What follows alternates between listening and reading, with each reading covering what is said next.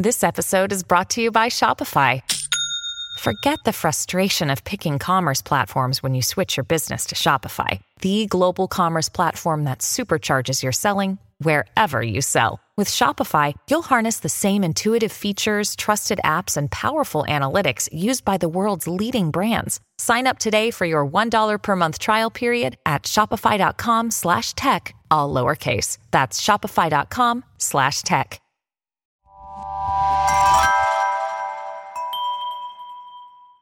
Elon Musk, the owner of Twitter, recently sat down with the BBC for an interview.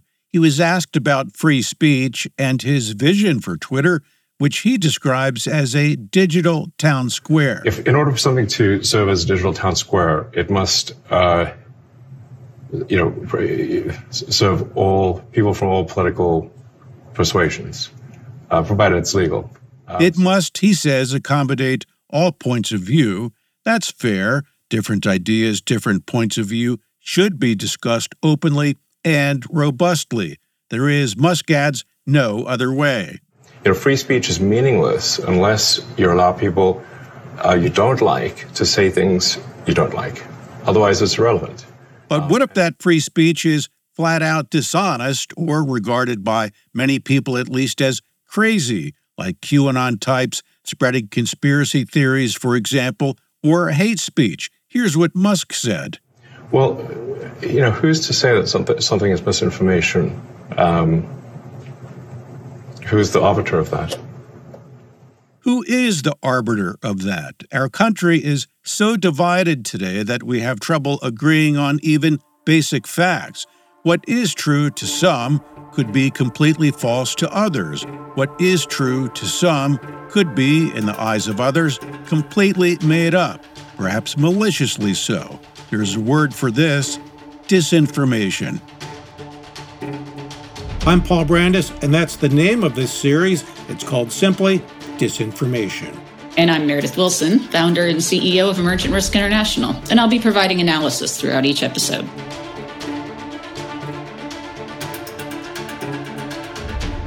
When Musk bought Twitter, there were fears that peddlers of disinformation previously banned would return and pick up right where they left off.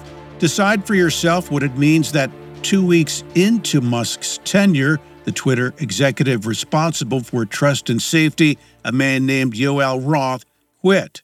After he left, he told National Public Radio that it was painful to watch what was going on at Twitter, but Roth also put that in perspective.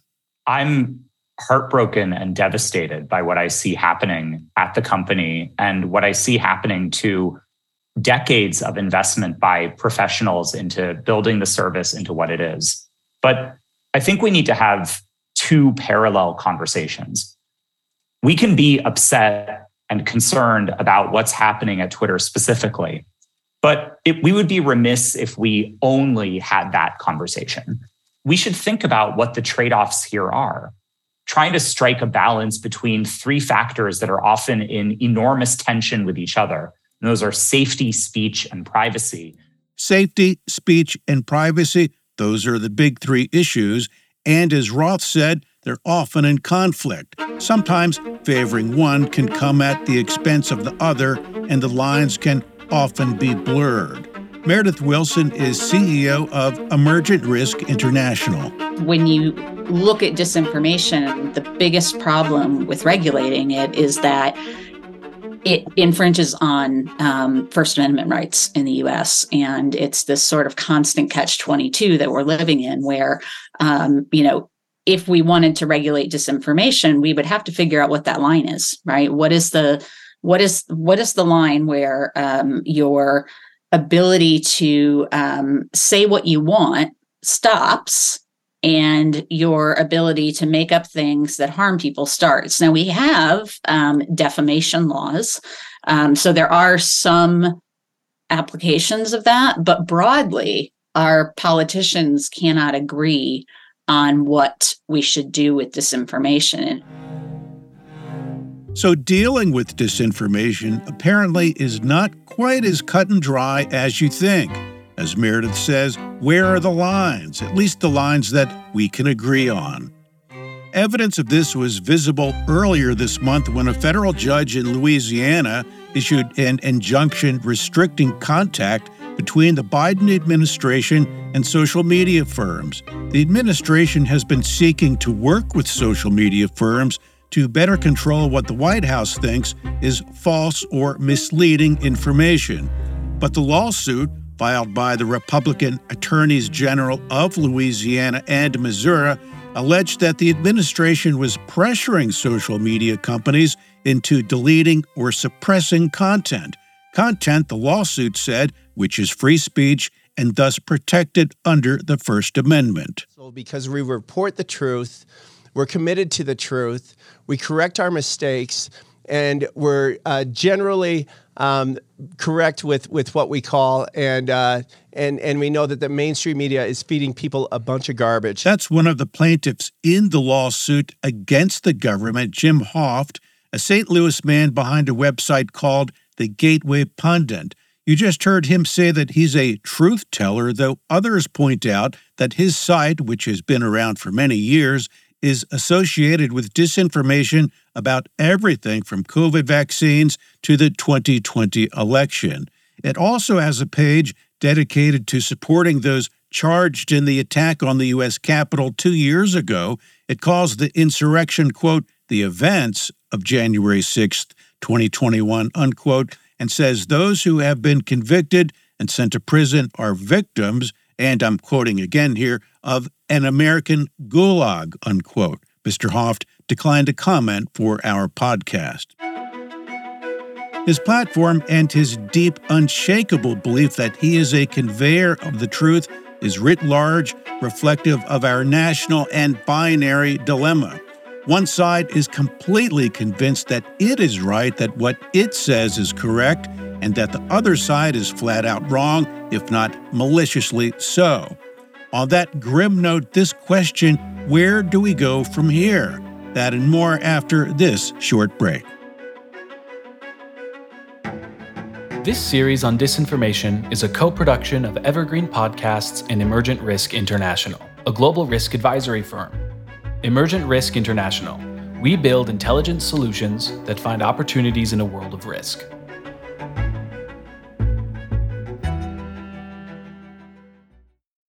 This episode is brought to you by La Quinta by Wyndham.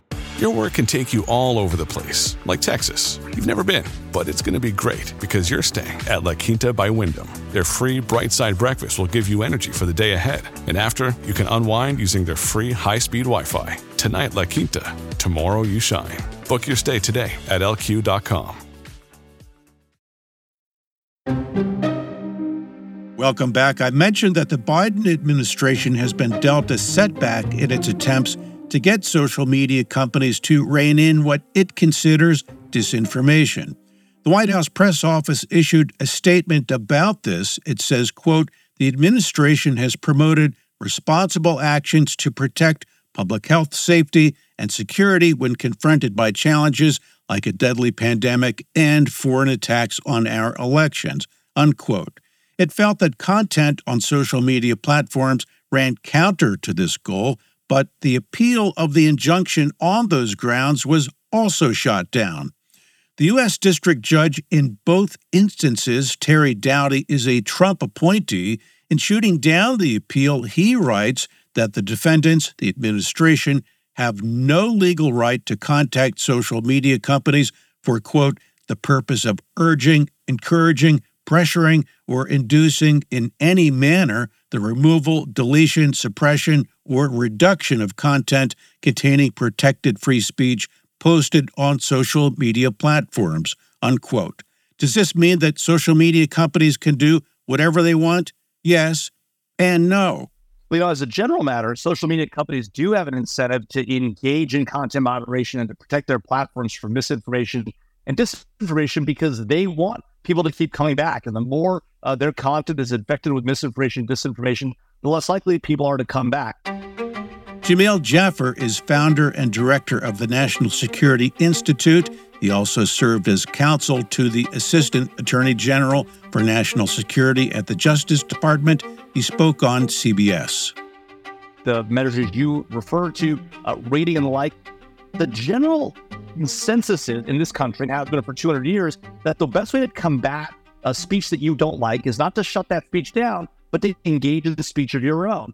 Taking on that sort of mantle, uh, some of the social media companies, and remember, these are private platforms, so they can do whatever they want their platforms, have decided that the primary methodology for them of addressing potentially problematic content is to allow the community there to weigh in on it, to uh, provide additional context, provide links to what they believe might be correct information, and that that's a better way than the platform itself taking decision uh, to take down content. At the same time, clearly problematic content has been taken down historically for many years uh, by these platforms as well. Um, and so there's a little bit of a balancing act these platforms try to engage in in dealing with they see as, with what they see as problematic content.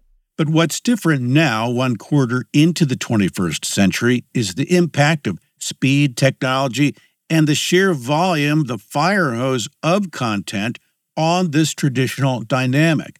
Earlier, I mentioned Yoel Roth, a former trust and safety officer at Twitter. After he left just two weeks into Musk's tenure, he was replaced by Ella Irwin.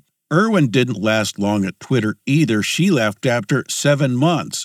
Unlike Roth, however, who was not bound by any confidentiality agreement, she was unable to discuss the internal workings at Twitter or her dealings with Musk.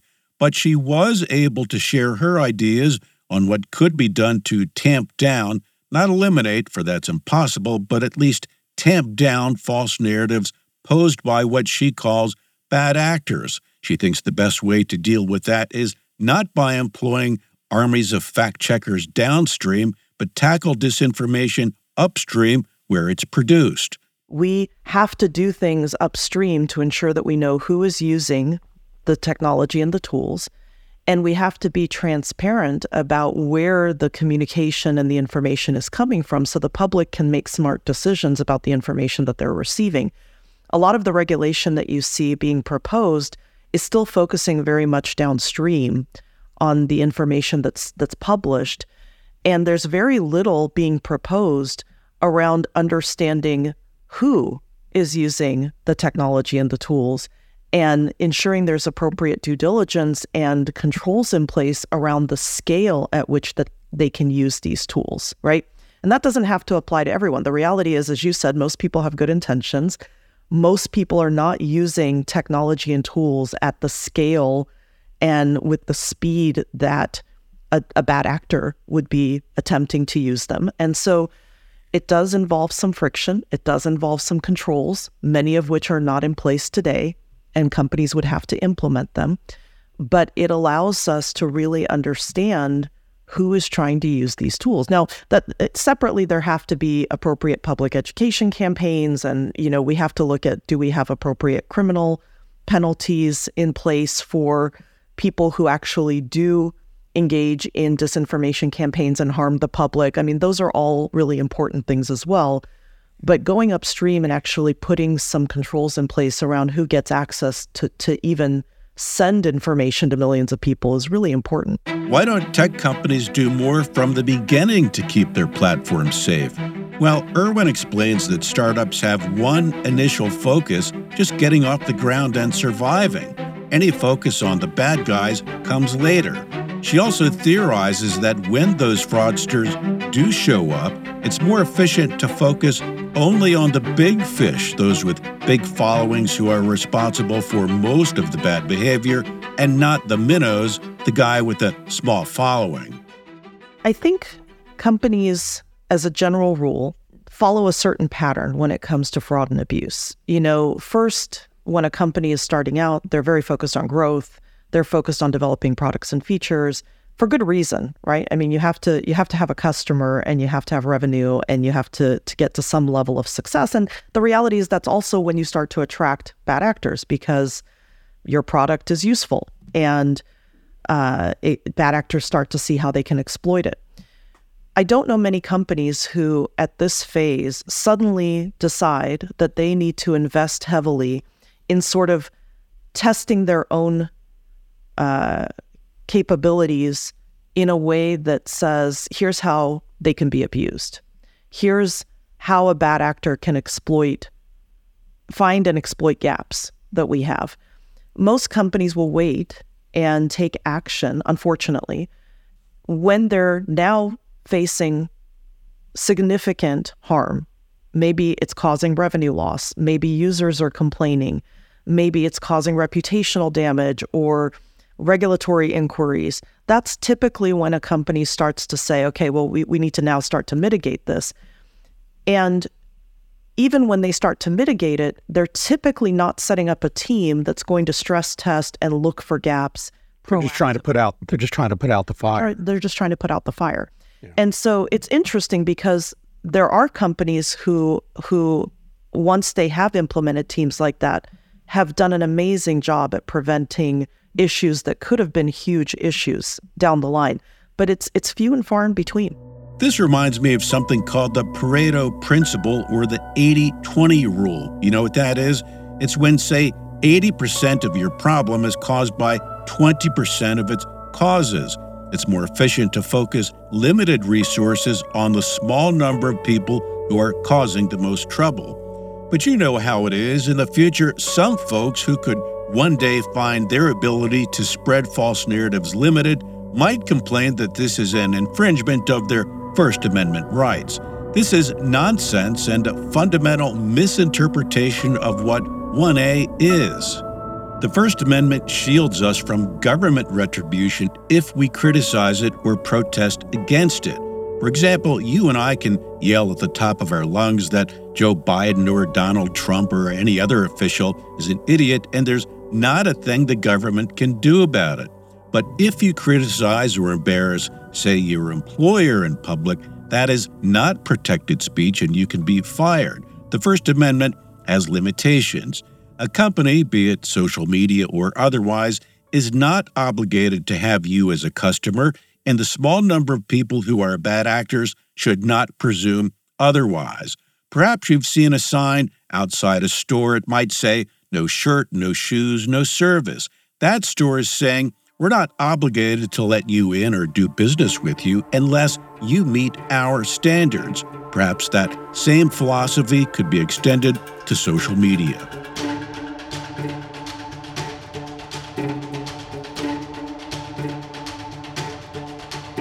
Thanks to Ella Irwin for her insights. Sound from the BBC, NPR, and CBS.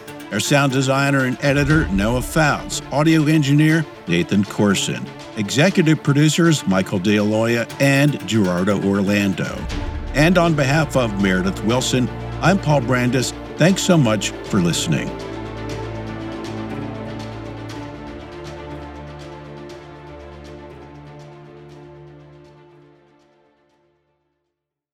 Hello, this is Gary Chahot welcoming you to check out the French History Podcast. Our main show covers the history of France from the first humans until present. If you liked Mike Duncan's The History of Rome and wanted a similar program covering the land of beauty, culture, and love, we are exactly that. We also host world renowned scholars who have delivered guest episodes on their specialties, including 18th century pirates, revolutionary booksellers in 20th century Paris, the special friendship between the Marquis de Lafayette and Thomas Jefferson, and numerous others. Learn what you love and listen to the French History Podcast today.